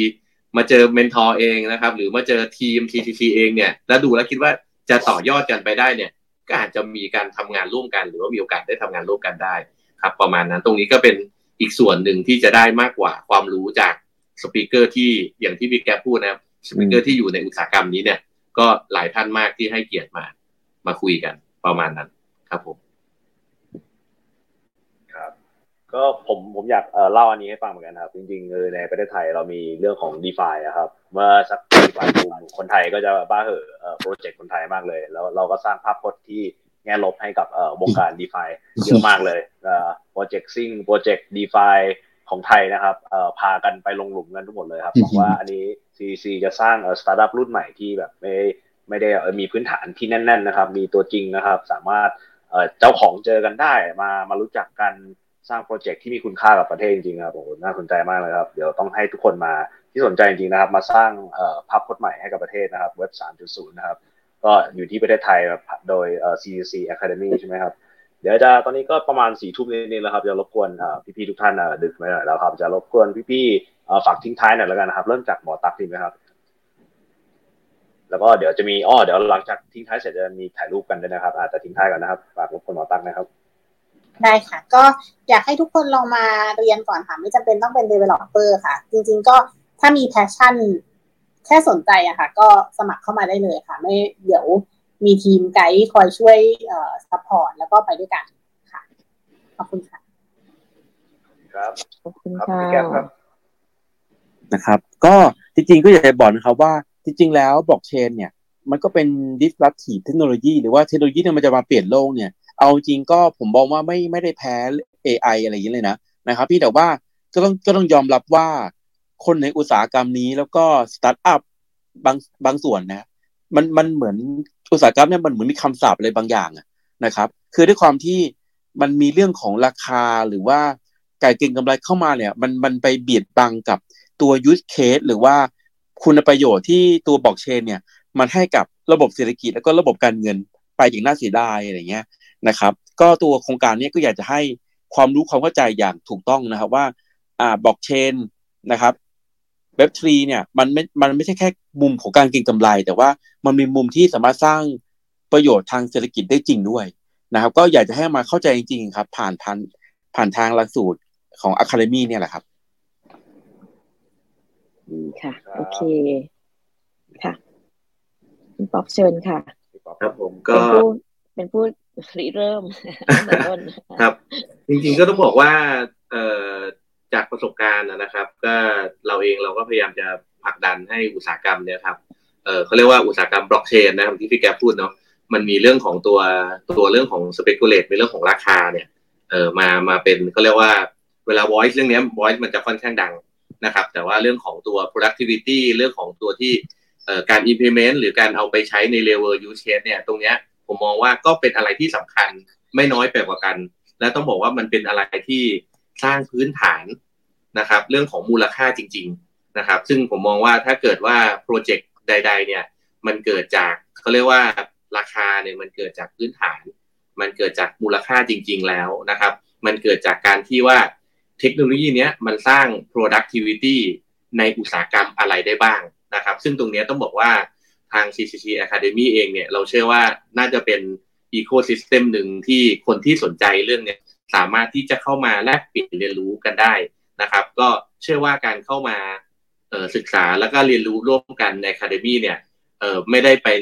ไม่ได้กลับไปแค่ความรู้แน่นอนนะครับ เชื่อว่าน่าจะได้เพื่อนได้ connection นะครับ ได้ทีมกลับไปแล้วว่าหรือว่าได้ธุรกิจ